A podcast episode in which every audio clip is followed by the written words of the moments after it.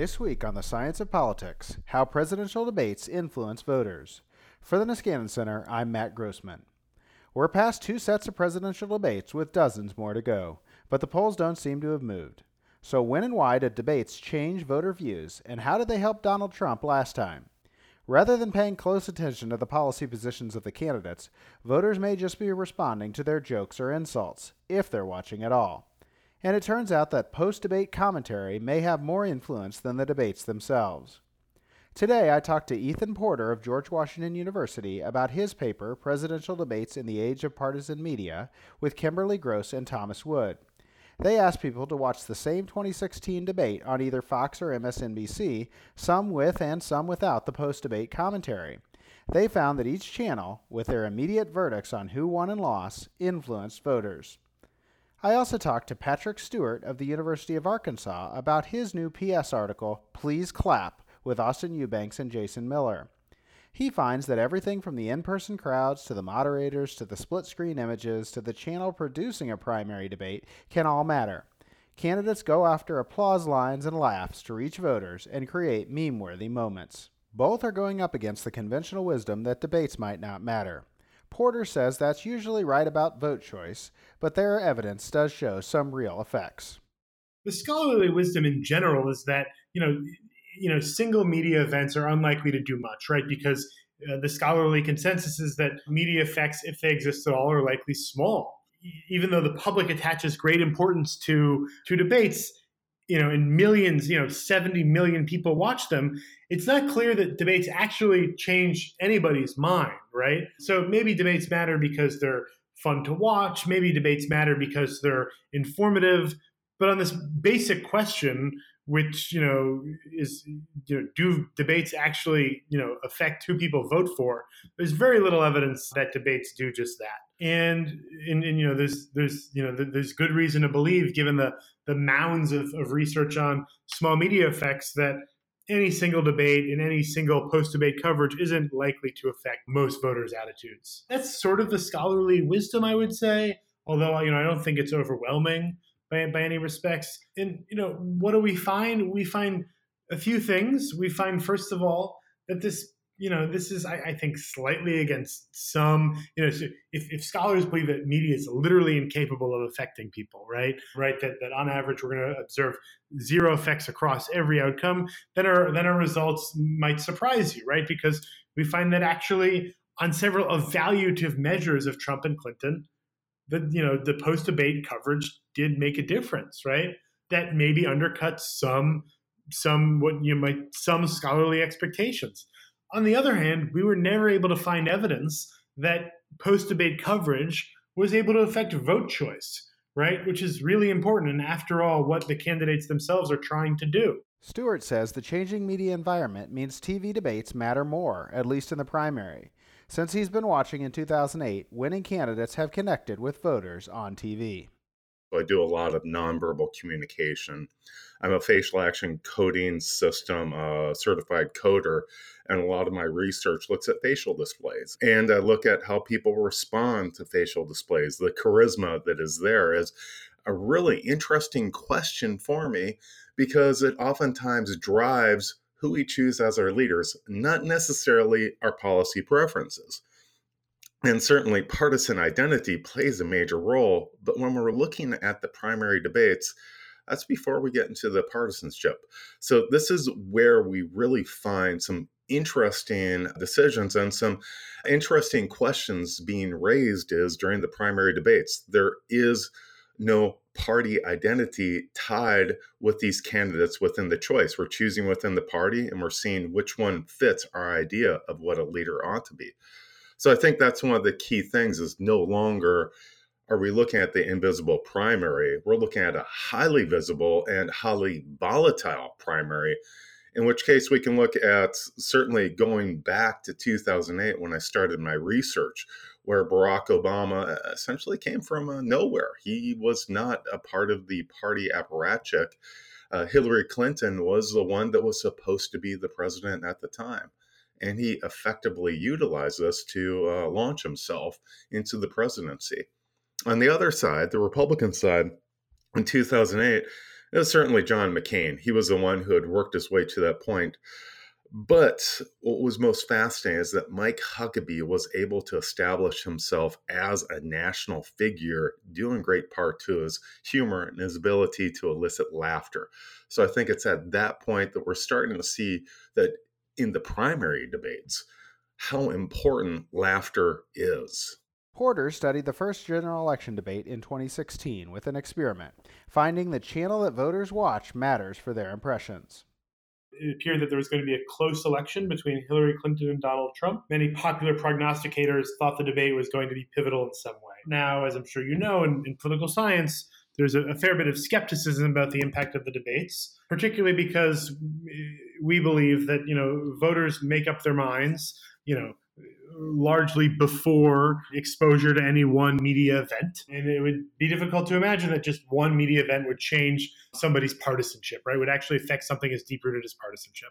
You know, that was the sort of intellectual and popular context. What did we find? You know, we, we randomly incentivized people to watch this this debate. And furthermore, we incentivized them to then watch post-debate coverage on either Fox News, which you know is generally seen as more conservative leaning, pro Republican leaning, or we incentivize them to watch the debate and post debate coverage on MSNBC, which is you know generally seen as more liberal and more pro Democratic leaning.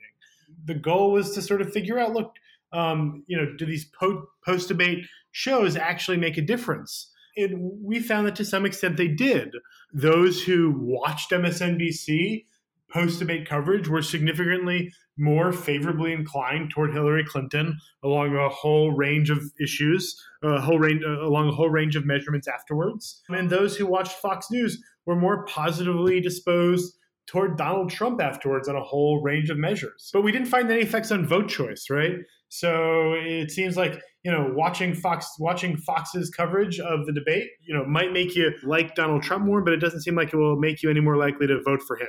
Um, and the same is true for MSNBC and, and Hillary Clinton. Stewart looked at how Trump won over voters in the primary debates last time through emotional appeals. Well, what I did here is I did a content analysis with a couple of uh, students that were honor students at the time, but now they're PhD students at the University of Kansas and at the University of Arkansas. And we looked at audience response and speaking time and we were looking at applause, booing, and perhaps most importantly for myself, laughter. And what we found is that Donald Trump manip well, he rather effectively utilized the audience to increase his status within the Republican Party. He was definitely the laughter candidate and he was the applause candidate and he was also the boo candidate. He elicited a range of different responses from the audience. Let's dig into each study. Porter, Gross, and Wood compared the effects of coverage on C SPAN, Fox, and MSNBC and their post debate coverage over an extended time period. So we ran a, a multi wave design, as you said, where about a week before the debate, we recruited people over Mechanical Turk to A, answer some questions, just you know, basic demographic questions, as well as their attitudes toward the candidates and the parties. And at that point, we also got their uh, availability uh, you know, could they watch TV on the day of the debate? We didn't, of course, say, can you watch the debate? Because we didn't anyways want to, you know, affect them at this point. We didn't want the, the, the, debate to prime them in any way. We also needed to know if they had cable news, right? We needed to know if people had access to Fox News or MSNBC. Once we found out who had access to cable news and who was available to watch the debate on the day of the debate, at the time of the debate, we then, you know, randomly assigned people to watch, you know, either MSNBC, the debate on MSNBC, and 30 minutes of the post debate coverage on MSNBC, or the debate on Fox News plus 30 minutes of post debate coverage on Fox News. Or we also assign them to watch just the debate on Fox News, or just the debate on MSNBC, or just the debate on C SPAN. The idea here was well, as follows, right? We wanted people to watch the debate on C SPAN to sort of provide a pure control to watch the debate totally unaffected by any of the you know the bells and whistles that the partisan media channels bring bring to bear in a debate. We also wanted people to watch the debate just on MSNBC or just on Fox News without watching the post debate coverage because we wanted to see first of all if like people might adjust their responses to our questions because they anticipated something about what we were trying to, to get at, right? So, for instance, if we'd seen that people in the Fox News condition who'd only watched the debate on Fox News were more positive toward Trump, we'd be a little skeptical about that, and we might be skeptical about our results overall. We, we because we might have triggered, you know, something called, you know, you know, we might think of as demand bias, where subjects in a survey experiment anticipate what you're doing and adjust accordingly. Unfortunately, we didn't see that at all. Again, as I've said, watching the post debate coverage on a particular channel did really seem to matter as opposed to just watching the debate on a particular channel. The final advantage of the multi wave approach is that we got to measure any long-term effects of the debate. Maybe, you know, the debate inspires supporters of the winning candidate for 24 hours and demobilizes supporters of the losing candidate for 24 hours, right? But it's very possible that, you know, within a few days, another few media stories have come and gone and people are back to where they were before the debate. You know, which is this is the kind of thing we're able to measure by by employing a multi-wave design that in turn allowed us to measure effects a week a week after the debate. People really did watch the debate on the channel that they asked, although a few might have watched post debate coverage even if they were told not to. Perhaps the most um, compelling evidence of compliance comes from what I thought was a kind of clever test we came up with, where after the debate, we asked, we, we showed study participants uh, uh, uh rows and columns of pictures of uh, TV personalities associated with the, with the network that they've been with with with with, with television networks. Okay, now it turns out that after a post after a debate, some specific personalities come and actually you know spout whatever it is they're spouting on air. While other personalities who you think are coming don't actually show up. We presented people with these images and we said look who on the channel you watched when you watched tv for this assignment actually showed up? Just you know click on the faces of the people who who watched right? And we saw a pretty pretty pretty good accuracy on this measure right? So people who watched um, fox news for instance were were were far better at identifying megyn kelly and bret baier's faces as being people that actually watched than say Charles Krauthammer and Chris Wallace, who they hadn't watched and who you know weren't on the air. Similarly with Karl Rove, right? Karl Rove did not show up in the 30 minutes of Fox News post debate coverage. We included his face anyways. You know, only 5% of Fox News post debate watchers clicked on Karl Rove's face, right? Which is about, you know, the standard error rate that we have in social science. Point being, you know, people were generally compliant. You know, similar with MSNBC watchers, about 33% of people who watched MSNBC, you know, could recognize that Rachel Maddow was indeed on air as she was.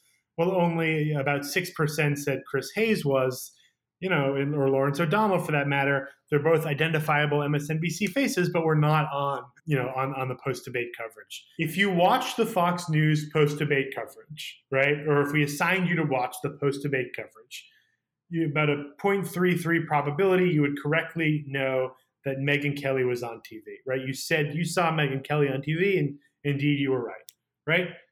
Now, if you watched Fox News, but we didn't assign you to watch the post debate coverage, in fact, we specifically told you to turn off your television after the debate was over, you only said only point you know, 0.13 probability that you would identify Megyn Kelly as, as, as being on your TV.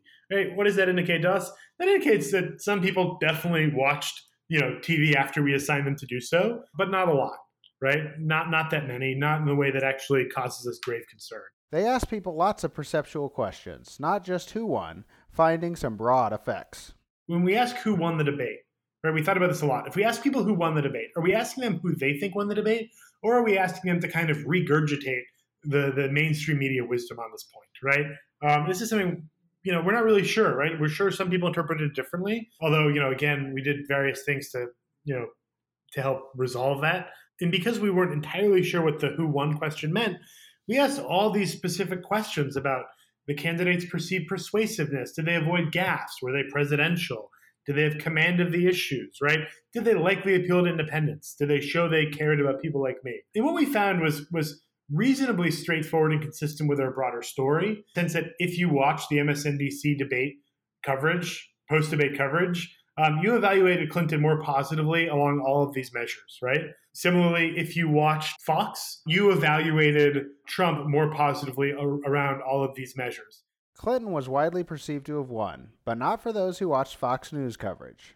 The people who watched MSNBC were strikingly similar in their estimates of who'd won uh, compared to the MSNBC debate watchers, right? Which to us leads us to think that you know, again, if you recall, like people thought Hillary Clinton had done better on this debate, right? And people who didn't watch any post debate coverage thought so too, right?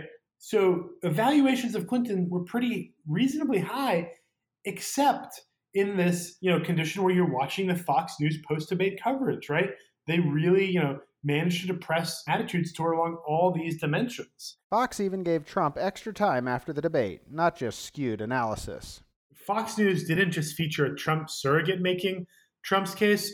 Trump was given control of the airwaves with a very friendly interview by Sean Hannity immediately after the debate, right? So this is like this is, as you say, maybe max example of of, of, of persuasion because after the post debate coverage, Trump was given an unfettered microphone basically to, to share his message and redouble his message to listeners, which is pretty wild, actually. And what did we learn from that? We learned that, like, you know, it made people think he did better in the debate, but like it didn't move people to vote for him. So this suggests, as you say, that maybe there's a ceiling on persuasion that can come through debates and post debate coverage. And maybe there's this, you know, and I think oftentimes we overestimate Trump's political skills, right? You know, we frequently read into him as being some kind of political mastermind. And maybe he's just an ordinary sort of presidential level political figure. They're, you know, making him sort of talented and capable of persuading some people, but, you know, not shifting the fault lines of American politics in the, in the sense of actually being able to, you know, convert mass numbers of Democrats, you know, to, to, to, to, to Republicans and, and so on. Porter says the Fox effect fits with other evidence, but there might also be broad MSNBC effects if people watch that channel as much. This is an effect that has been written about for many years by many scholars other than us who've said, like, look, actually, Fox News is capable of increasing Republican vote share, right? You know, this is, you know, canonical findings in you know the media economy literature. We obviously don't have anything on vote, unvote, unvote, on vote, on vote share, vote choice here, vote choice here. But we do have evidence, though, attesting to the idea that Fox is an unusually powerful propagator of support and you know reasons to support the Republican candidate, right? So an interesting uh, result from the the third wave that we found is that even a third among moderate partisans, the effects were, were, were, reasonably substantial a week later, which we think is pretty interesting. And Fox News depressed support among moderate Democrats for Clinton even a week later. Interestingly, you know, to also be clear, MSNBC boosted support for Clinton among moderate Republicans a week later, right? So, you know, there's, I think some of this is a Fox News story, but there's also a, a way in which, well, maybe Fox News effect is is mitigated, however slightly, by an MSNBC effect, right? Or perhaps that was the case in 2016. Stewart says the study fits with his evidence because the key moments selected by the media afterwards are often those with the biggest audience responses.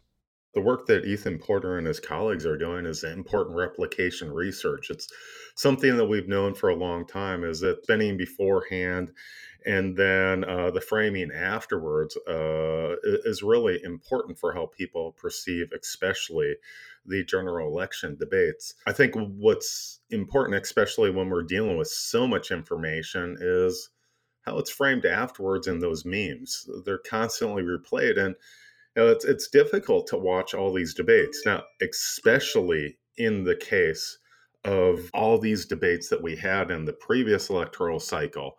Now we've got fewer, but there's still a lot. It's two nights in a row. So being able to parse out that noise to see what are the key moments to tell us the most about the candidates. And humor is really telling as far as what the candidates are like. So certainly those meme worthy moments are very important uh, because people watch them again and again. He looks at verbal and nonverbal displays and how the audience responds to each comment the first way that I look at this is I look at the visual framing that it comes from the comes from the producers of the different networks and how they visually present the candidate. So that's really the first choice. Speaking time certainly matters, but how do you present the candidates? And that's uh, another recent article that I've had building off some incredible research by uh, Erik Bucy. The second thing I'll look at is, well, how do the candidates use their time? And so that's the facial displays, the nonverbals, and the linguistic aspect. The third thing is what we're focusing on right here in, in this discussion is how does the audience respond to the candidates? And that right there is most fascinating because by cutting the speaking time into such small chunks, you have to be pithy. You have to have those meme worthy moments, in which case you develop, you or assert yourself as the candidate for the public to pay attention. Right now, we have 20 Democratic Party candidates. It is hard for me, and I'm a political scientist who does this stuff for the living that I do to keep track of them. So certainly they're being able to stand out on the stage to not just political scientists such as you and myself, but also to the media and the general public becomes really important. Stewart says Trump established himself in 2016 through his debate response. The Fox News debate in Cleveland was immense for Trump. It established him as a candidate the first debate everyone was watching. He didn't make a fool of himself, but more importantly, people paid attention and treated him with respect, with applause and laughter. That mattered. So by the next debate, which was held in the Ronald Reagan Library and was very much more of an elite crowd, was one that uh, wasn't necessarily as supportive, but still the laughter was there, the applause was there, albeit not to the great extent that was the case in Cleveland. The candidates this year are also trying to create meme worthy moments. The last two nights that we've looked at, the last two debates, second cycle of debates, as we saw laughter being used a lot more. And I think part of it is is that certainly you want to get your audience on the side. But beyond that, once you have these great quips, they turn into meme worthy moments, which I, I, think to a great extent, the second screening approach, where people are on their phones while they're watching the debates and they're sharing these moments and they're tweeting about it, is becoming more important. So I think that if you're a front runner, this is very important. It's now more important than was the case previously with a slow news cycle when you're trying to work your way up uh, into the top tier is that you'll use these meme worthy quips to move forward. And we've seen it with both Bernie Sanders when he talked about that I wrote the damn bill. And we saw it with Elizabeth Warren with her comments on why would you run for presidency if you're not going to change things in the first first night. But we also saw in the second night with one front runner who really has raised his star, which is Cory Booker, when he's talking about dipping into the Kool-Aid and something that was said about in his neighborhood. And this this was an incredible quip for a lot of different reasons. First of all, it got the audience response. It was a meme-worthy moment. Porter agrees that primary debates may matter more than general election debates, as voters don't get obvious party cues as you know, people's views in a primary election are, are more fluid. They're not voting just on party ID. If they're voting in the primary, their party ID is, is, is more solidified. But whether or not um, it's solidified enough to withstand, you know, barrage of, of critical post-debate coverage, I think is it remains to be seen. The other thing to keep in mind with, with, with, with primary debates is that there's so much more intra-party fighting that goes on al- along the sort of you know, at the at the at the border, eh, sort of not at the border. At the, there's a lot of intra-party fighting about detailed policy matters, right? That I'm not sure are particularly appealing to most voters. You know, the thing that's you know stands out about presidential uh, debates in the the, the general election season is that there's not much in the way of unpredictable policy disagreement. Both candidates go through you know, a rather rote list of issues that they disagree with rather predictably. That's not really the case in primaries. It would be interesting to know if post debate coverage could interact with policy discussions that occur on stage during primary debates. Stewart says a once invisible primary competition now plays out on television. It's not so invisible anymore. With the 24 hour news cycle and the need to provide entertainment for the masses and to make money off of it, the political debates that we have, especially ones with presidential candidates, are increasingly popular, very popular. I would say to a certain extent, they are augmenting sporting events. But Porter still worries debates may have less influence in the real world. Are, are most people watching the debates for 90 minutes and then watching 30 minutes of post debate coverage on Fox News or MSNBC? No, definitely not. People are watching a few minutes, they're catching a glimpse, you know, they might turn it on and off. Although, that having been said, you know, we would argue that, you know, our results are more realistic than, you know, you know, compelling students to watch uh, a debate in a classroom or, you know, getting subjects to watch a debate in some kind of laboratory um, precisely because it's very likely that our subjects were also distracted, right?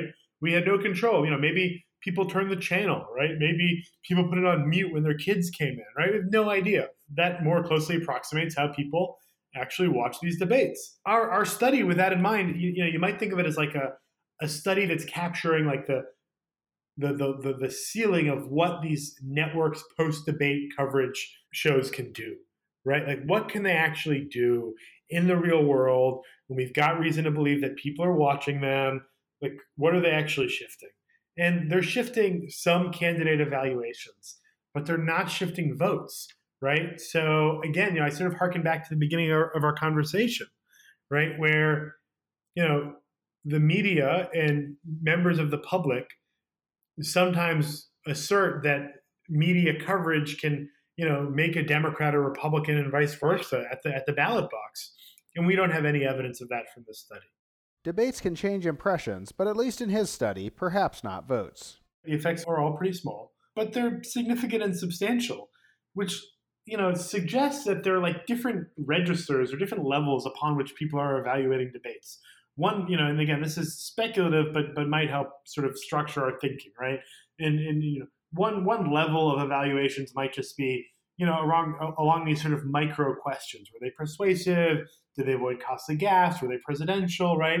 And you know these these specific items, right? Maybe they have an effect on this bigger issue of how did my guy or gal do, right? And, and that's sort of a, a deeper issue.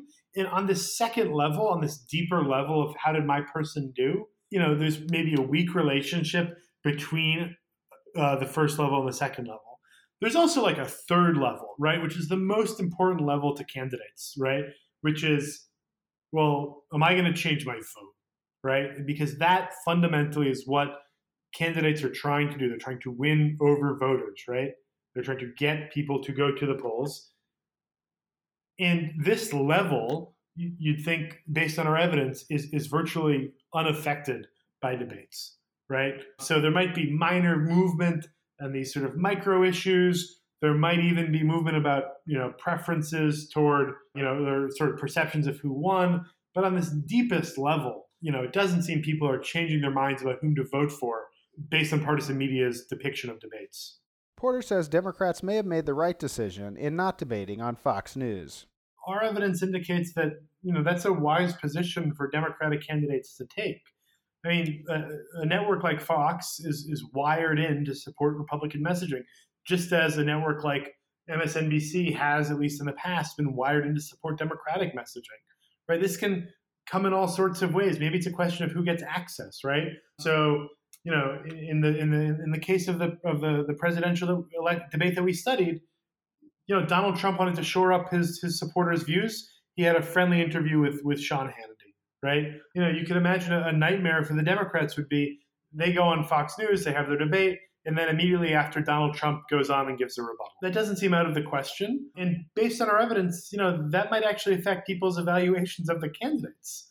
You know, I think I, I think you know the, the post debate spin can can matter. It doesn't matter for the most important outcomes, but like in terms of evaluating candidates in a primary, it, it certainly could matter. Stewart points out that reporters and scholars are still too focused on policy discussions in the debates instead of the impressions that voters get. There's always going to be a role for the issues, but I think if we start from the baseline that we humans are visceral beings, where our interactions our visual interactions, we've got a larger vis- uh, visual cortex. Language that we learn is something that most people stop really focusing on language about the time they get out of high school or college. As academics, of course, we're going to focus on the words and I think that leads to a blind spot for us. A really important blind spot is looking at what other people look at. And so when I look at the nonverbal communication that goes on, it's a reflection of you know my experience um, coming from what is arguably a lower class working class background and from teaching people at community colleges and at regional institutions where we dealt with people who were working class or in poverty and, and, seeing that what mattered to them was what they could see, not necessarily what they read. He says audience response was one of the first signs of public opinion. One of the important ways of looking at the elections that we have right now, especially the ones that involve so many different candidates, is that the audience is doing essentially what they have done for millennia. It, it, we could look at evolutionary history and suggest that the first vote were these observable audience responses, whether it's laughter, cheering, applauding, booing, and chanting. These are all ways that the audience, the public, makes their views known. Next, he wants to see if it can matter for money and poll movement in the primaries the next stage of my research is really seeing well, can we predict the future of candidates? How long they li- uh, live in the race or actually survive in the race is probably the best approach to saying that by virtue of their ability to get laughter and applause. And is that reflected in how much money they make and their public opinion standing? I think it's something that I uh, referred to within the Presidential Studies quarterly piece in 2012 that laughter was a pretty good indicator. It wasn't an incredible indicator, but certainly it did play its role. But with such a large field, I think we have the opportunity to see what really is driving people's choice for presidential candidates and this year's Democratic debates might provide a golden opportunity. First of all, I'm going to be replicating and extending on on the study that I did with visual framing. That's a pre-registered report right now. What I'm also going to be looking at is how humor is utilized. I might have to extend it for the first two debates because what we've got is an incredible experiment that the Democratic Party put in front of us by first of all randomly sorting the candidates into upper tier and then lower tier, but then also randomly assigning them to different nights. So we've got an experiment going on there. Now, that's that's one of the things I'm looking at. But then some of the other things I'm looking at is the charismatic prowess of Ronald Reagan. And uh, this is really the start of the happy warrior approach. And it's one thing that was noted by Rahm Emanuel before last night's debate is that there is no happy warrior out there. But I think we've got our happy warriors are starting to emerge in this election. And I think Booker is definitely one of those candidates who has filled in that void. Porter's next step is looking at the everyday effects of Fox News and whether misinformation can be corrected. My co authors and I are really interested in further figuring out what are media effects like in the age of partisan media in on, on television and what are media effects like in the age of partisan media that actually exists in people's homes on people's personal computers etc so what we're working on now is, is, is a further study of, of fox news's sort of everyday effects on people's attitudes and for this study, we're not actually using a laboratory, we're not using a student sample, trying to have really sort of rapid, almost real life conditions that we put people in when we have them, uh, we try to measure the effectiveness of Fox News programming. That's sort of the, the short term project related to this. I guess the other exciting thing, I've got a book coming out, uh, also co authored with, with Tom Wood and I. Tom Wood and I have a short book called False Alarm coming out with the Cambridge series in American Elements in American Politics series, where we just talk about claims about Americans' factual receptivity in the in the Trump era. And in fact, we ran an experiment for this book on the same night we were running this debate experiment you and I have talked about. So we, we, we doubled up. And in, in that book, we, we find basically that even Trump supporters are receptive to factual corrections of Donald Trump. Overall, Americans are receptive to factual corrections. And yet, this receptivity, as measured by the post treatment accuracy increases, do not affect you know, who they're voting for, what policies they support. There's a lot more to learn. The Science of Politics is available bi weekly from the Niskanen Center. I'm your host, Matt Grossmann. Thanks to Ethan Porter and Patrick Stewart for joining me. Please check out Presidential Debates in the Age of Partisan Media and please clap and then listen in next time.